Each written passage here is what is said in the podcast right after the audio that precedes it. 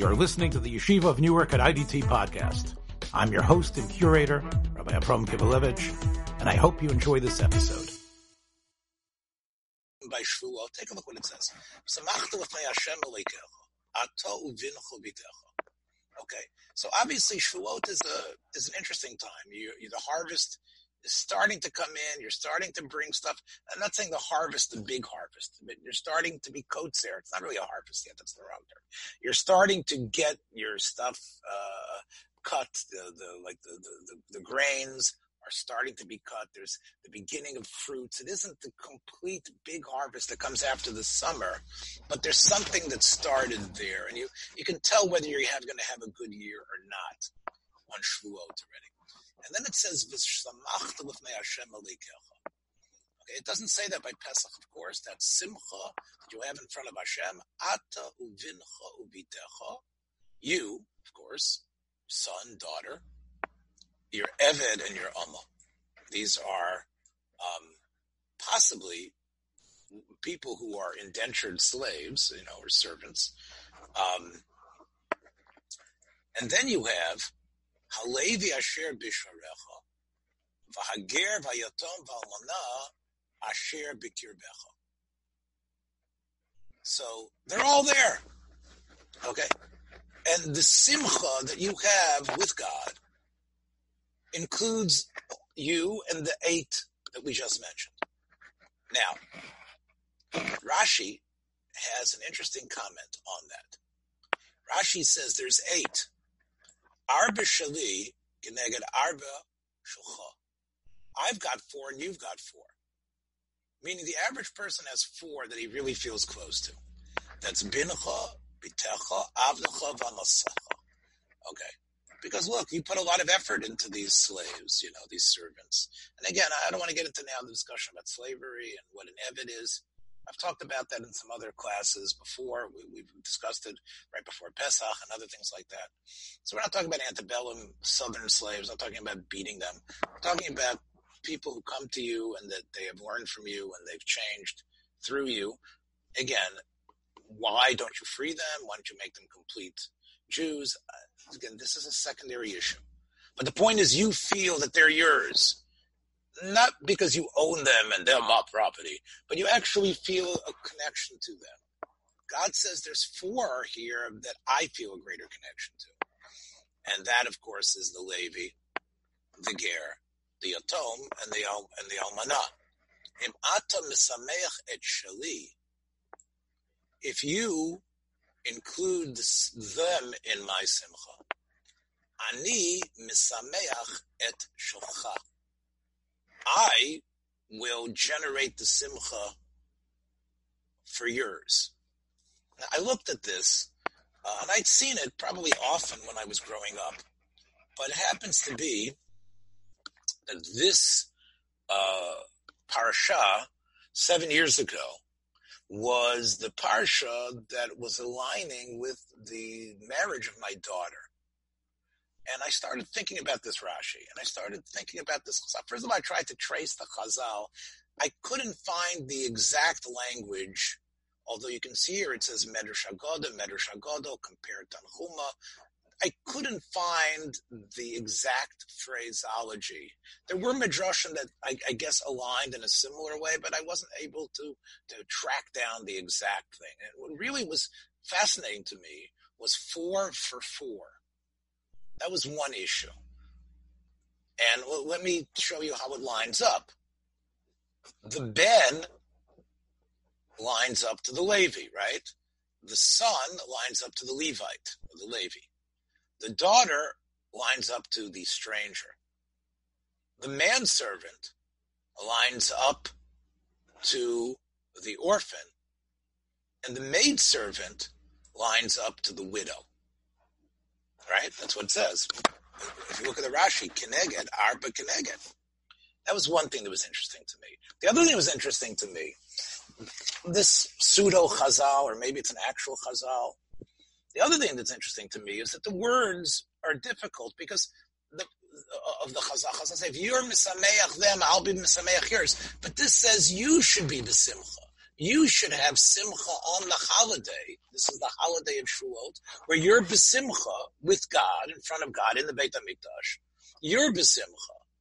So I understand your simcha needs to include all eight. But the way Rashi explains it, the way Chazal are explaining it, is that you need to take extra aspect to be misameach these four, and I'll be misameach yours. So it bothered me. What do I need God to be misameach mine? Do I need God to be misameach mine? He says, if right now you could say just means I'll make sure there's a lot more for everybody. So it got me really thinking about what, what it means to be a conduit of God's being misameach and how that works. And that somehow um, we need to work on these people who are outside of our main four. And then God sort of channels through us the simcha to even our family.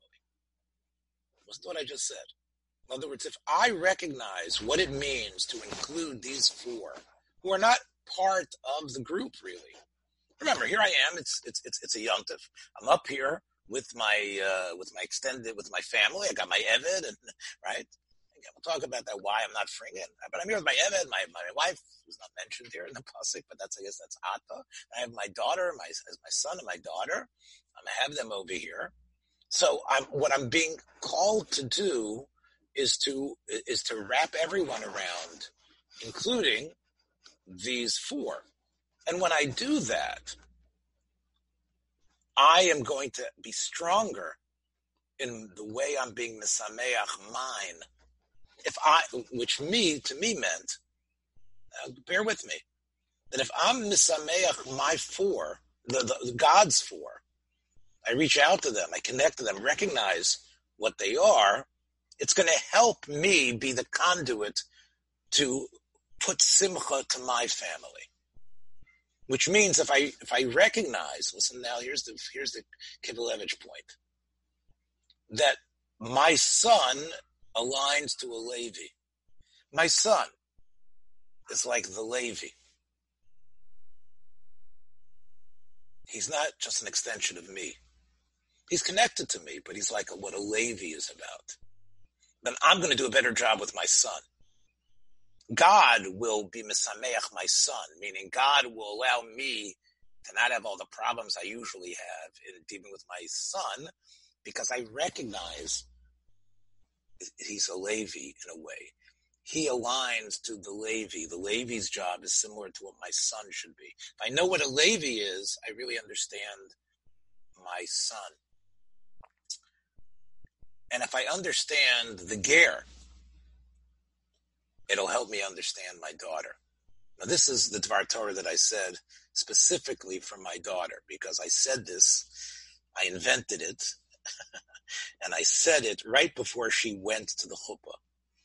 As we were with my son-in-law and the family, and right before the badekin, and right as we were going to take my son-in-law there, I, I, I said this point, and I'll just say it here because I think it's a good idea, is that our daughters are in a way, we love them, we raise them, but in a way, they're sort of like a ger. One of the things when we talk about a ger tzedek, we talk about a person who's converted to Judaism. There's a mystery, a mystery that is beyond us, a mystery that that that we can't comprehend. We all want to, uh, um, in a way, uh, want to know why do you want to become a Jew? Know, why are you Jewish, right? Now, what, what, where is this from, right? Let me hear a little bit about how when you were a Hell's Angel. Let me hear about when you were a rapper. Let me hear when, let me see about where, where those, those, those, you know, you have those strange tattoos, right? You know, right? Oh, Nissim Black. We all want to know about, about, right? We, we all have like this fascination. What was it? Did, you always know you were Jewish inside? Of all that stuff. And, and, and, I think part of what we need to realize to, to be misameach is to hold off, to hold off and realize that's that's not our area, and we're never going to know. And even if the guy sits down and tells us what it was about, it's just not going to register because I, I, don't know. Look, the four of us are here uh, listening. Um, many of you have probably asked the four or five of us. Um, uh, you might have been asked yourself this question: What would you do if, you know, if if you were born a non-Jew? Would you somehow gravitate to this strange religion that has all these things to it? Okay, I'm not talking about being culturally Jewish or enjoying, you know, enjoying Shecky Greene or or, or, uh, Ronnie Bruce or enjoying, you know, a bagel at the Carnegie Deli or whatever they serve over there. I, I'm talking about in general, like adopting Judaism. I don't know. I, I, in a way, this is a mystery that's beyond us. I think it's the same thing when we talk about Misameach, our daughters, especially as they aren't these little cute uh, little girls in, in, in pigtails. As they become women, we have to recognize that of the simcha to misameach them, that they, they are part of a world that's mysterious to us. Anyway, that was, and if we do recognize that, that allows us to really have a much more mature connection and, and we don't feel the sense of pain. A lot of us who have daughters probably feel, you know, there's something that I can't comprehend. There's something dad can't understand. Dad, get out of here. I'm in the bathroom, whatever it is. That's the stuff of a ger. And that was the uh, idea. And then I think the others also align. I don't want to get too deeply involved in the other two, but that's that's where I sort of like that Dvar Torah, which I invented, you know, I came up with seven years ago. It plays in my mind, and I'm going to go. I'm going to. I've told you about your daughter and the ger. Let's talk about the first thing, which is your son and the Levi. How does that line up? So I'll tell you what I was thinking seven years ago, and obviously it's based on a lot of my impressions about the Levi that the Levi status is really an interesting one, right? Um, in a way, right, we talk about Cohen, Levi, and Yisrael. The Levi is sort of, you know, again, he's, it's that Shevet, but the Levi we're talking about here is not, it's the Levi Asher Bisharecha. We're not talking about the Cohen in the Beis HaMikdash, we're talking about the Levi. And the Levi is sort of unique, and we're going to talk about his status of a, as a Torah teacher, your Mishpatach Yaakov, uh, uh, God, uh, Moshe says at the end of, uh, of the Torah and Zos HaBrocha. So the Levi, in a way, is sort of like he's he is connected to you, but in a way, you need to be able to learn from him. And a way, you need to see that he's got a special situation. Is he a Kohen? Is he doing a vote in the Beis Hamikdash? No, but there's still something unique and different and there's still a job that he has and still something. On the other hand, there's a certain dependence on you, right? Because as we're going to see from various psukim, you got to remember him. And the Levi is someone who, in a way, is responsible for you. There's responsible. I'm sorry, you're responsible for him.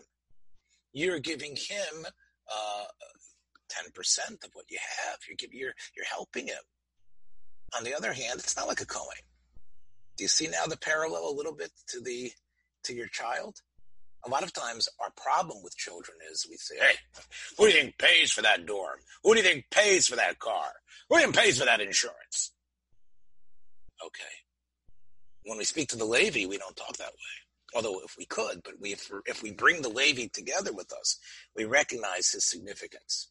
We recognize that in a way, he represents a teacher for us a teacher because of who he is, and our child represents a teacher for us, despite the fact that we're supporting them.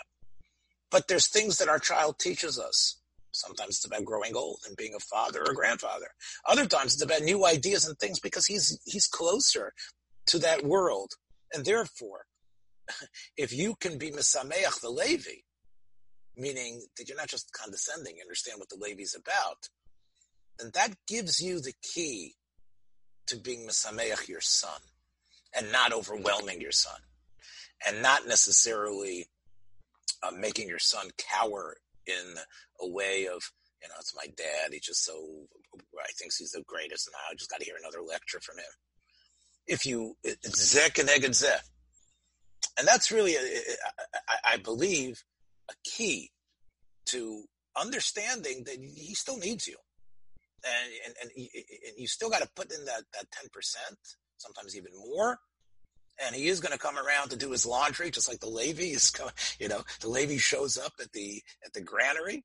Oh, hey, you got my ten percent here, right? what I like, or as Harry Chapin said, right? What I'd really like, Dad, is to borrow the car, please. right? Uh, right? Uh, see you later. Uh, uh, can I have them, please? That's part of, of, of the avoda of understanding how to be misameach your your sons is recognizing, but what they can give to you, that power of what a Levi can give to you, the Levi who who can sort of teach you. And I think that's the way you you have a healthy relationship. Now,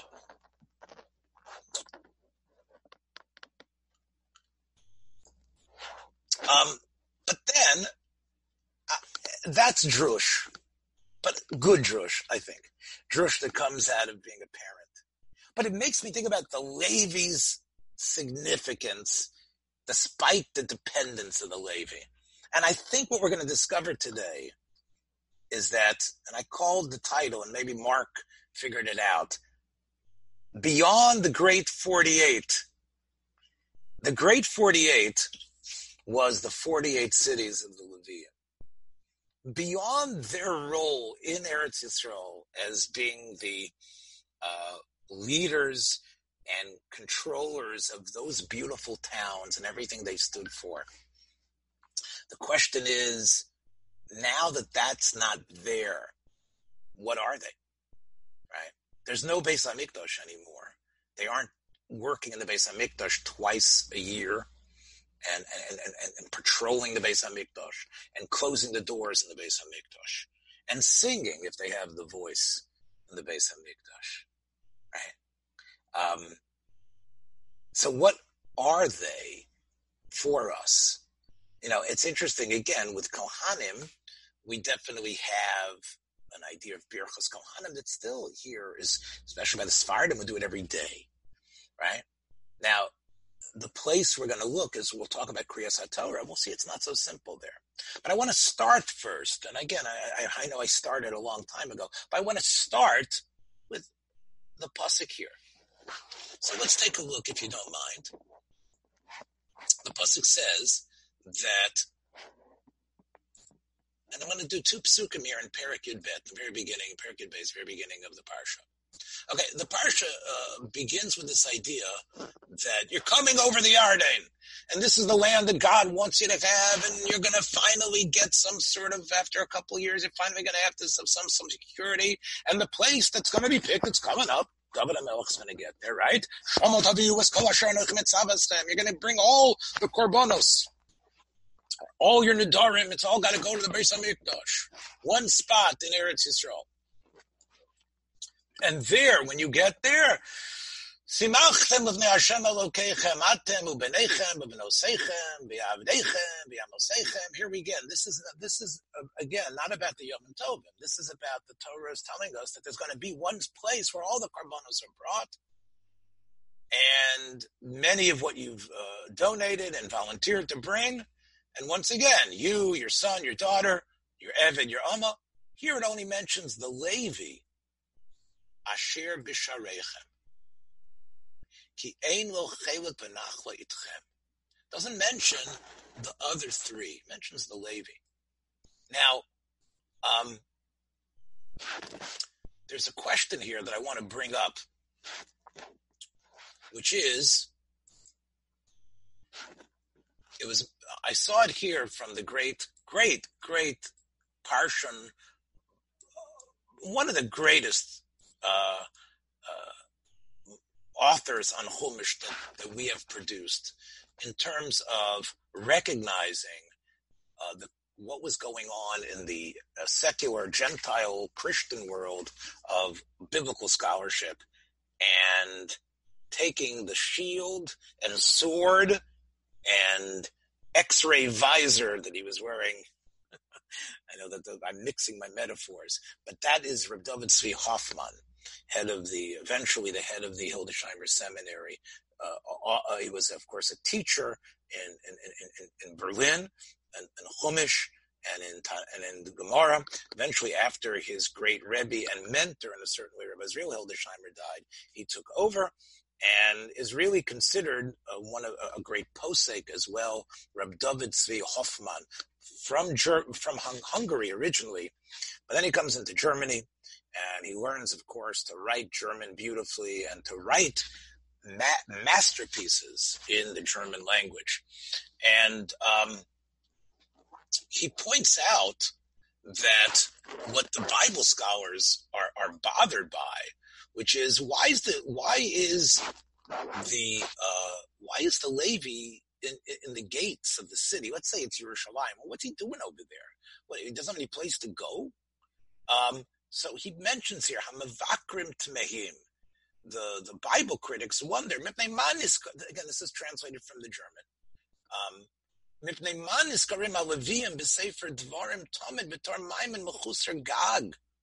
why in Sefer Dvarim? It's like they don't have any place. It's like, where's the Levi?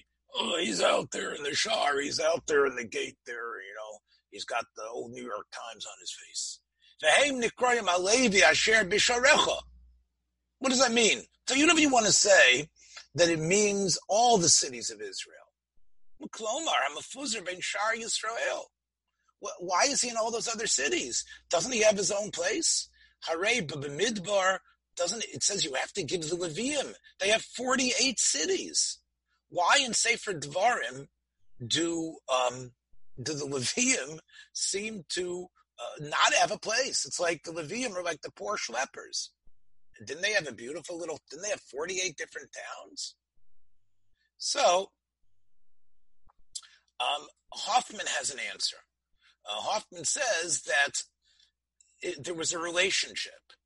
He says that the cities were technically not from Levite territory, but the Bnei Yisrael needed to, I know what the opposite of annex is, but de-annex, so to speak. They had to basically carve out just like I believe, you know, you could say a metaf- a marshal to the way they created Washington D.C.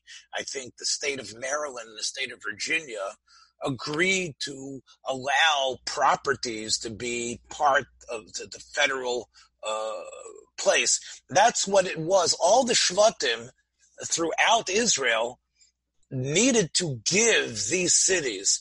They are the ones that give to the Levium, Aram Achodos Minachlotam which means, Hoffman says, technically they don't really have a nachla. True, it's their town. We can't take it away. We can't decide, oh, it's an executive order. We're taking the cities back. But they weren't really given a nachla like the others were. Bnei Yisrael So therefore, the Levium were almost like Gerim ben Sharashvotim they never really had a sense that even though their cities were very uh, laid out, and we'll talk about how perfectly they had to be laid out, in a way they never felt a complete ownership on them. Now, um,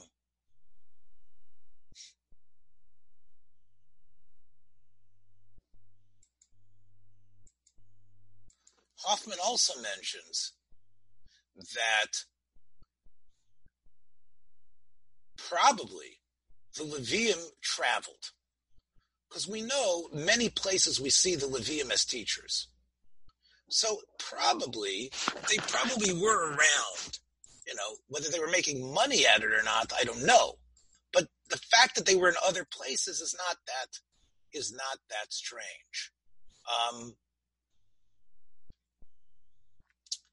Hoffman goes even further and says Therefore, there is a special mitzvah to have the Levi as part of your meals, of, of your korbanos. Because, now Hoffman wonders, why does he need your meals? Well, because not everybody gives their 10% of Meiser.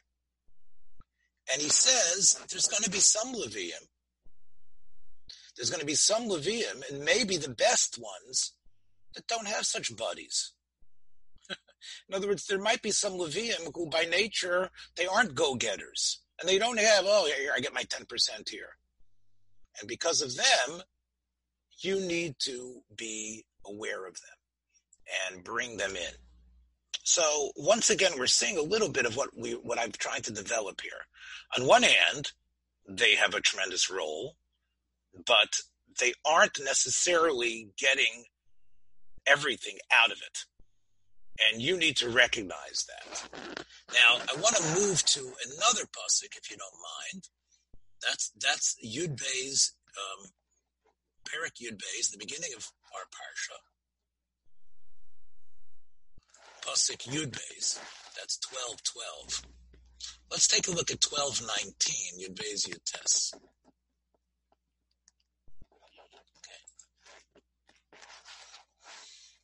The Torah says that um, before that, that um, korbanos always have to go to the Beis Hamikdash, um, and once again it says, bring it over there, uh, and ata bin chabitecha. Once again, av avdacha masecha.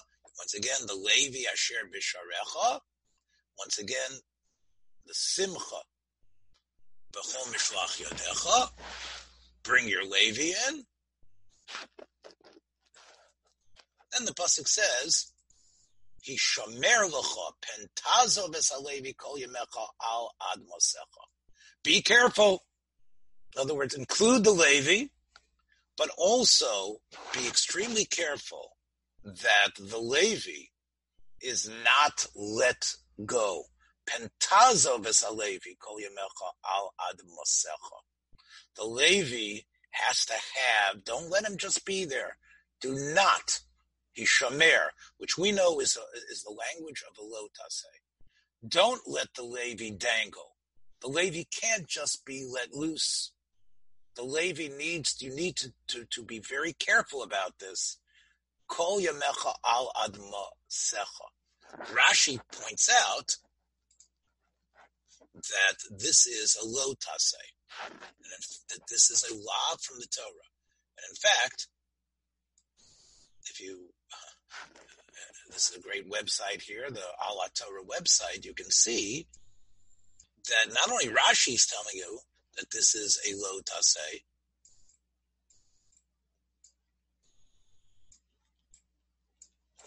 but it's actually listed by all the major collectors of mitzvot who, who indicate what are a mitzvah, the Bahag, the Rambam, the Smag, the Sefer Achinuch. All of them say there's a special lo taseh, not just an asev, including him. There's a special lo taseh. Don't let him dangle. Don't let him feel that he's not, you're not considerate of him. Um, all right. I want to explain what that lo taseh is because I think it actually fine tunes what our relationship to the Levi has to be. So let's look at the Rambam who actually explains that lo tase. He says when you are in a state of simcha, it's yontif, and you're there, and you've got shlom in there. Don't just eat you and your family. This is the Rambam in Hilchas Chagiga. She'osa mitzvah gemura.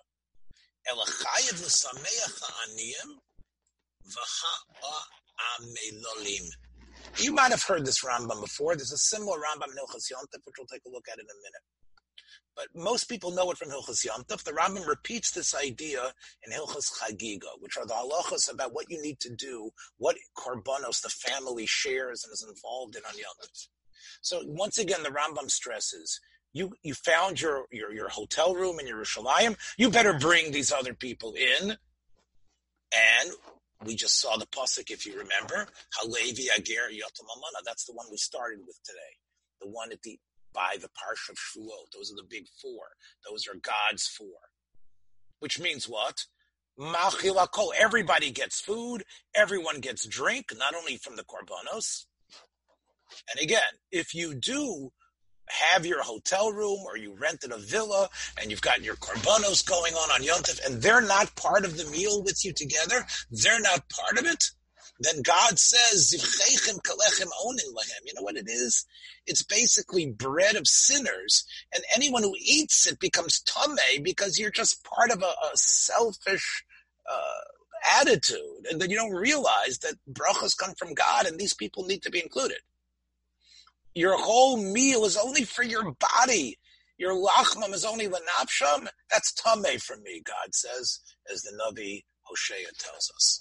Okay, that you're probably familiar with, but this I don't think you are so familiar with. Mitzvah belevi yoser minakol. In other words, I got a little bit extra. Who do I go to? Who do I give to? The Levi. Why? He doesn't remember. He might have cities, but they don't really own them. He doesn't have a chelik. And not only that, he's not even like the Kohen. Ein lo matanas babasar. Remember, the Kohen, every, uh, again, every korbono shchitas chulin, the Kohen gets, what does he get from that? He gets the zroa, l'chaim, and keva. He gets, right? He gets the, the foreleg. He gets the, the good fat stuff in the, in, in, in the jaw. And he gets the, the stomach, right? He can make some good kishka from that. Every Kohen is supposed to get zroa, l'chaim, and keva. That's not called from a korban. That's every animal that you slaughter. Every animal that you slaughter, the Kohen gets Zerla Chaim V'Keva. Now, Shlomim, he gets Chazay V'Shok. That's, uh, that's Kochin. But Chulin, which is all the animals being slaughtered, you're not supposed to eat that. You're supposed to give it to the Kohen. So Kahanim were raking it in. They weren't getting 10%. Interesting what the Rambam is saying. True, they weren't getting 10% like the Levium were getting 10% of the grain, but grain is tough. You gotta grind. What what what did the little uh, what did the little uh, chicken say? Who's gonna grind the wheat? Who's gonna grate the wheat? Remember that? Uh, uh okay, I got grain. Okay, and I got to take it to the miller. I got to make bread out of it. That's a lot different than saying barbecue and everybody gets this. Oh, oh I got some. Get me some of that. He doesn't. He doesn't have any meat, and therefore now is the time people are enjoying themselves and eating meat.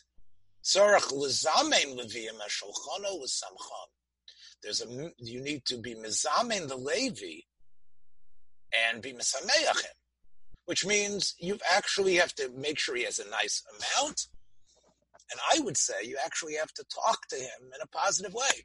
Oh, Yitam, oh, okay, you don't want to invite him to the house? With the Meiser, send him some meat together. And this way the Levi will have what he wants. And if you don't do this, in other words, if you basically do not remember that the Levi doesn't have meat, and you don't invite him to share some of your succulent barbecue, or you don't send him stuff, or shomimenu maisrosav biragolim, and you're not giving him. It's interesting. The Rambam includes, hey, you know, there's there's these Levium that are here, even though they have their own cities, and you're not giving them your maestros now. You're over below sase. So it seems from this Rambam that Levi actually stands higher in, in, this in this regard, and that and how does the Rambam know that from? From the fact that there's a special lotase about the Levi. This is not connected to the kedusha of the Levi, but here's the Levi status, and you might say it's not a uh, such an honorable status but it's a status of who you need to invite, which ani comes first, so to speak. Right? You got the four of them. Remember the four gods four? Well, according to what we're seeing now from this Rambam, it isn't just that the Levi lines up to your son. The Levi would be the first one. If you'd had a question of the Levi, the uh, Ger, the Atom and Almanah, Levi would be the first one that would be you would let in to your to your villa that you've rented to to share, and the Levi would be the one you'd be more responsible of being misameach. And the reason is is because there's a negative commandment on the Levi as well. The others have a positive commandment, and it's true Levi was mentioned first. But the Levi has a double aspect in terms of this negative commandment. Now, there's a little fly in the ointment here. Let me show it to you. Take a look at this Rashi, quoting the Rashi in that pasuk. Remember what we said? Shomer Look at the Rashi. Yishomer kol yamecha al ad. Okay. Be careful. Rashi quotes like the Rambam, a say, but then he mentions Pentazov Alevi Kol Yamecha, which means even Shemitah and Yovel, Rashi says, you got to be worried about him. You can't say, oh, I don't need to worry about the Levi here. He's got so much stuff here at Shemitah and Yovel. No, no, you got to be worried about the Levi then. Look what he says, Al Ad Masecha below. Meaning outside of Israel, and now you see what I mean by beyond the great 48, right? Beyond the great contiguous 48 cities, that represent Eretz Yisrael, this doesn't apply. Where is it that the Levi gets this special treatment? Al ad Masecha. But now that it's no longer in Israel, so now, hmm, now I don't have to worry. And um, this would be sort of indicated. I remember I mentioned the Rambam in Hilchos Yontif. Let me show you that.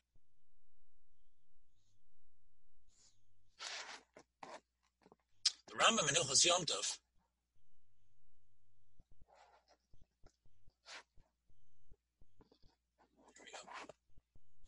Rambam in Ilchos Yom Tov. This is where the Rambam talks about um, how Yom Tov has to be a time where we include everyone? Now, based on what we just read in Hilchos Chagiga, you would assume that the Rambam um, would include that. But let's take a look.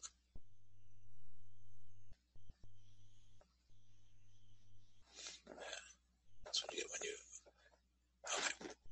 So the Rambam in Hilchos Yontiv, um, which is I think in Parag of Hilchos Yontiv. Actually, I'm I'm gonna do this in a quicker way. Um, I'll go here, and here we'll go Mishnah Torah, and we'll go to Sefer Zmanim, and we'll go to Hilchas Yontef, which is Hilchas Shvisas Yontef, and we'll go to Perik of Hilchas Yontef.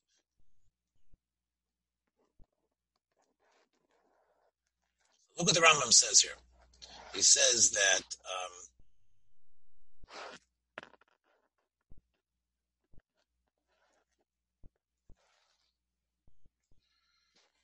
Misha Noel Dals, he says here again, when you eat and drink, you need to feed the ger, the yatom, and the almana. Imshar haniyim hamilalim. What's missing here? The Levi. He doesn't mention that, right? Doesn't mention a Levi here at all. A Levi is not mentioned here in Hilchos Yontov. Hmm. So Hilchos Yontov, a Levi is not mentioned here. And then he mentions that if you if you if you if you uh, close your chatzerot and you don't, and it's just you and your family. Once again, you're a bum, and it's all tame, and God hates it. So it's interesting. He doesn't mention a Levi here. So many have reasoned that the reason is is because this is a law even in today's time, without a Beit Hamikdash. In other words, when the Beit Hamikdash occurs, when we're no longer in Israel, when they don't have those 48 cities, where we don't have that whole situation, the Levi loses something. He loses a, a certain status. He doesn't have that status anymore. Now, um, when I was thinking about this, I thought, well, where is it that we mostly, in the most common situation where we think about this? And I think all of you probably know where I'm going next. In shul, right? You're in shul, and I don't know what your COVID 19 shuls are like, but I'm sure that you have situations where is the Kohen here, right? Even before COVID 19, right? Even before COVID 19, Kohanim aren't always. Kohen 19? Yes, yes, Mark. I knew you. There was a, an alliteration coming up there. right? Uh, but let's say it's COVID 10 or barely 10 and you're not sure, okay, who gets the first aliyah. Now, I don't know the way you're doing your, your aliyahs now during the time of COVID. Could be in the time of COVID, uh, there are some shuls where you're not even calling anybody up. where the Balkore does all the aliyahs and there aren't any people being called up. Maybe that's the way your shul is, is, is, and maybe that's the healthiest way. But before COVID, without COVID, there'd still be a situation of, hey, does the Levi get that first? Does, should the Levi go first? Is the Levi still something significant now? Okay, so let's take a look.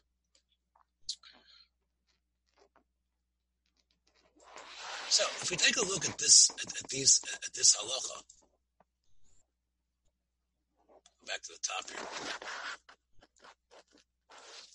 Here's a pasuk uh, towards the end of the Torah in Parshas Vayelach. It says the following. Vayichtav Moshe Satorah Azos Vayitna al Kohanim b'nei Levi Anosim es Aron bris Hashem V'okol Zikne Yisrael.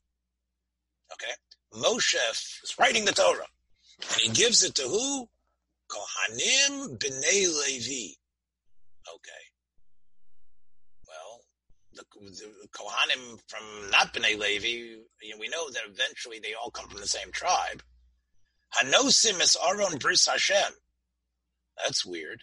Kohanim aren't the ones who were carrying the Aron, right? They didn't carry the Aron. The Levium did. And they only did it during the 40 years in the Mishkan, or 38 and a half years, whatever it was. V'il kol zikne Yisrael. So Moshe gives the Torah to them. So the Mishnah in Gittin says, Kohen kori rishon of Levi. How do we know that? That the Kohen's first and the Levi is second. Amar of Matna, Amar Krov, Yichtav Moshe, Torah Zos, etc.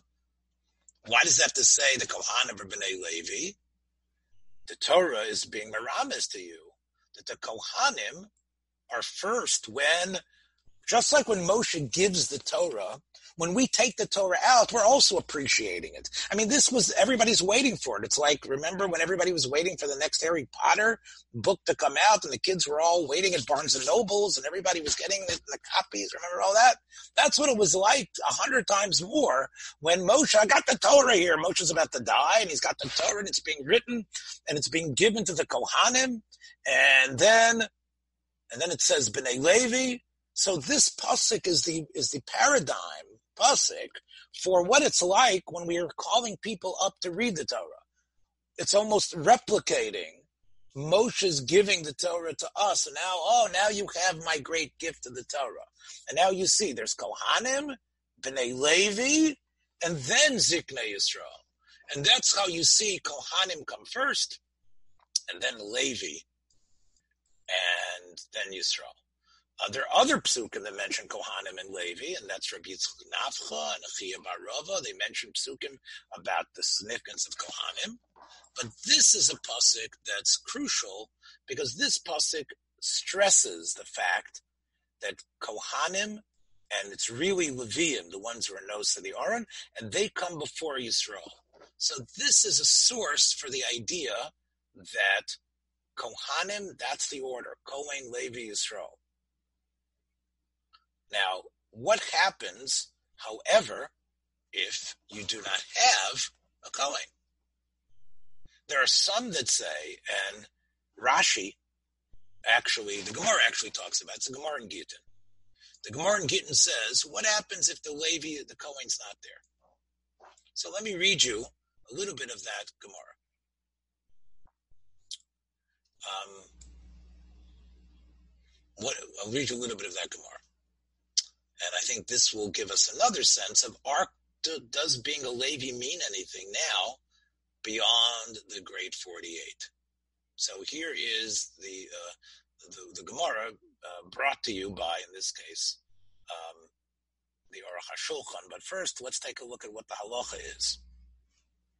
In Shulchan Aruch, it says, Im ein Kohen b'veis call the Yisrael b'mokom Kohen. V'lo yala achar of Levi. Y'all hear that? I know I use the y'all there for you. But what does it say? It says that, right? The, the Yosef Karo, the author of the Shulchan Aruch, writing there says Yisrael should go up. That's what it sounds like, right? The Levi doesn't go up, right? And in fact, the Levi doesn't even the Levi doesn't go number two either. Now, The Ramah disagrees. Rishon Yuchol Alos. And he quotes the Beis Yosef back to himself. He said, no, Karo in his bigger work mentioned opinions that do allow the Levi to take the first. That doesn't mean that he paskins that way. Now, the Mishnah explains what Ramah means. Well, he's no worse than a Yisrael, is he? Um, however, that's only if the Yisrael is not a bigger Talmud than the Levi. So let's say you're at Shul, and you've got the you've got the rabbi, and you've got a Levi. I don't know. Some of you are Gabayim here, right? You might tell me what you might do. So, as we said, right, the Ramah says it's it's all right. Now, if you look at the Mishnah Berurah, the Mishnah Berurah says that yeah, call the Levi, but if the rabbi's there or someone who's a bigger Talmud Chacham than this Levi, then he should come first. But Yisrael Levi. But if there's someone who clearly is, you know, the Levi is just a beginner, you know, and then you have someone here who's a more learned person, then he should get the first aliyah. Um, and then once that occurs, then the Levi gets nothing, and that's it. Now, um, now, where does this come from?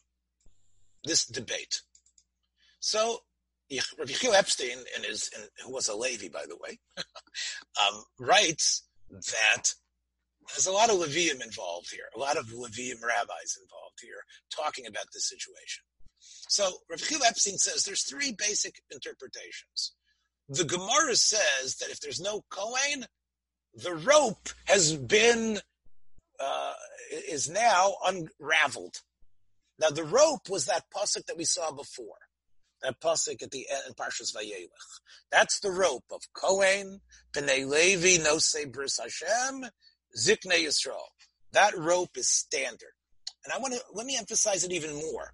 Even if the Yisrael involved is one of the great men, is a great teacher, the halacha is the Kohen comes first a Cohen comes first, even though the rabbi's there, and there's a lot of Talmud, there's a, there's a Talmud Chachamim convention in Shul. But none of them are Kohanim. And they're going into the Shul, and Jack Cohen, who, you know, barely went to Cheder is there. You give Jack Cohen the Aliyah. Because Kohanim come first. But where there's no Kohen, the Gemara in Gittin says Nisparda Chavila. So Rashi quotes his, Rashi had a number of Rabbeim. Rabbi Yaakov Bar Yakar was Rashi's main Rebbe when he was growing up. Rabbi Yaakov Bar Yakar said, the Levi is finished. The Levi doesn't read at all. Why? So Rav Epstein explains, because um, when there's no Kohen, we, we basically say that where is it that the Levi has a significance, that he comes before even you know even the rabbis in the convention. That's where the Amosite Kitcha Torah Alevi, where there's a Kohen.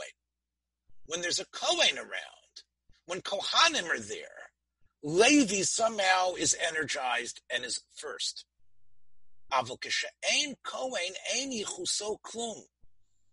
This, the fact that he comes from this tribe, doesn't mean anything. And that's why, the, go back to that pasuk, Kohanim b'nei Levi. In other words, there's, they got to go one with the other, peanut butter and jelly, right? Where are they, b'nei Levi, that they're before the Zikne Yisrael? When there's Kohanim there. Kohanim give the Levi their significance. If we are now, so it's true, the Churban has happened. But when the Levi's in Shul and a Kohen is there, something radiates within the Levi. Something elevates within the Levi. And he somehow has an aspect of that old grandeur that he is now given precedence over the Israel in terms of the being called up. So therefore, however, when the Kohen's not there, he doesn't have that. Now, you might have thought then that he can get called up after the Israel. That you don't do. Why? because he's still something. This is a strange thing. He's still a little more Kaddish than the Yisrael.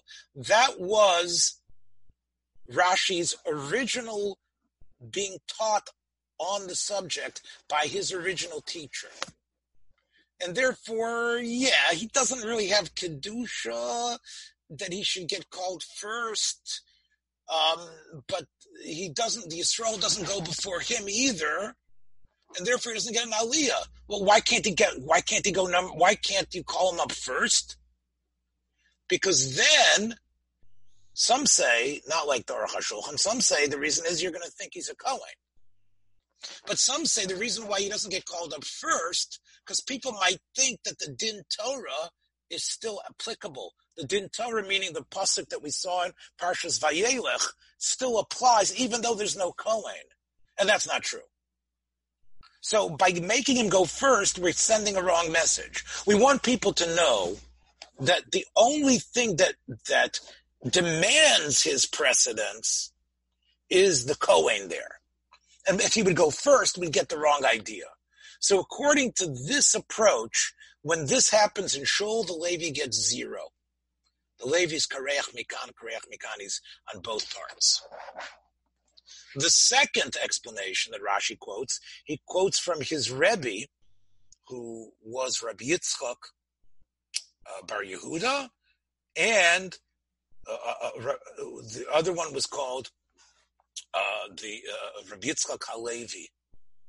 He was Rabbi Yitzchak Halevi. so Rabbi Yitzchak Halevi, Rashi quotes that he he sent a question to him, and, and, and Yitzchak Halevi agreed with him, which means if the Levi, if the Kohen's not there, anybody counts. Then you can go any way. HaTorah lo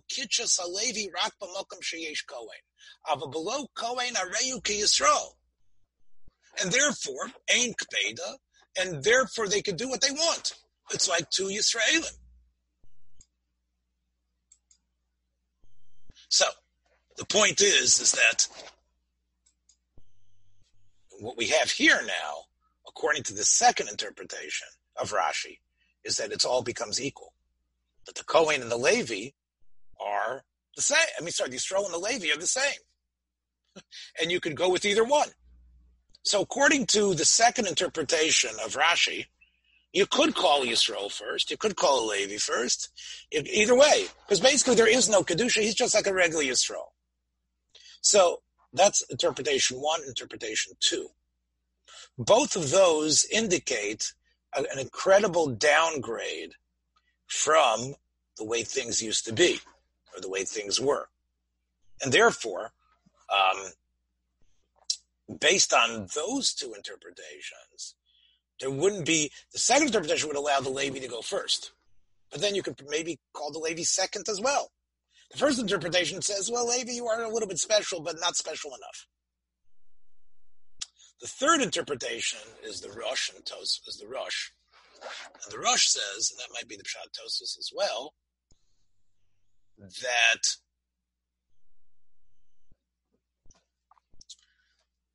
it really makes a difference.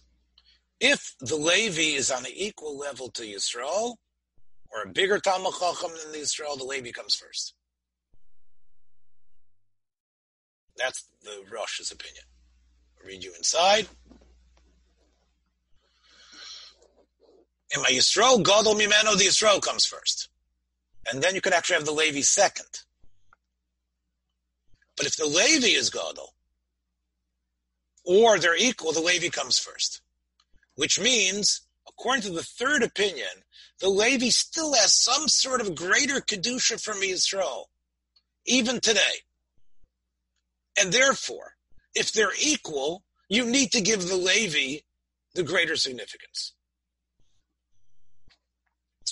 Now, it's not as great as it was in the time of the Beis Hamikdash or when a Kohen is around, because then he uh, hitchhikes a ride with the Kohen. And the same way the Kohen steamrolls through, even though he's not bigger in learning, and he's not holier, and he's not a greater Talmud the Levi would get it also. Now, the Levi, if he's equal to the Israel, he has rights to go first, and he's supposed to go first. So I think what we're seeing over here is an issue of what happens to the Levi. So we have three opinions. Rashi's two teachers. One of them says basically finished a little bit of extra power to the Levi. The second opinion says they're totally equal. A Levi and a Yisrael, once there's no avoda, there's no Beis Hamikdash, there's no, he's not, doesn't have a special job, in Chutz La'aretz, is the same. And then you have the third opinion, which says no. The Levi has something even without the Kohen. There's something about a Levi even now that makes him greater. And therefore, he you need to bring him first. If if if, if there's a Yisrael and a Levi, and the Levi is equal to the Yisrael in Chachma, the Levi must get the first Aliyah. That would be uh, opinion uh, number three. So, you know, perhaps we'll we'll continue on this. Thanks for joining us for another episode from the Yeshiva of Newark at IDT Podcast. Be sure to subscribe on your favorite podcast app so you don't miss a single episode.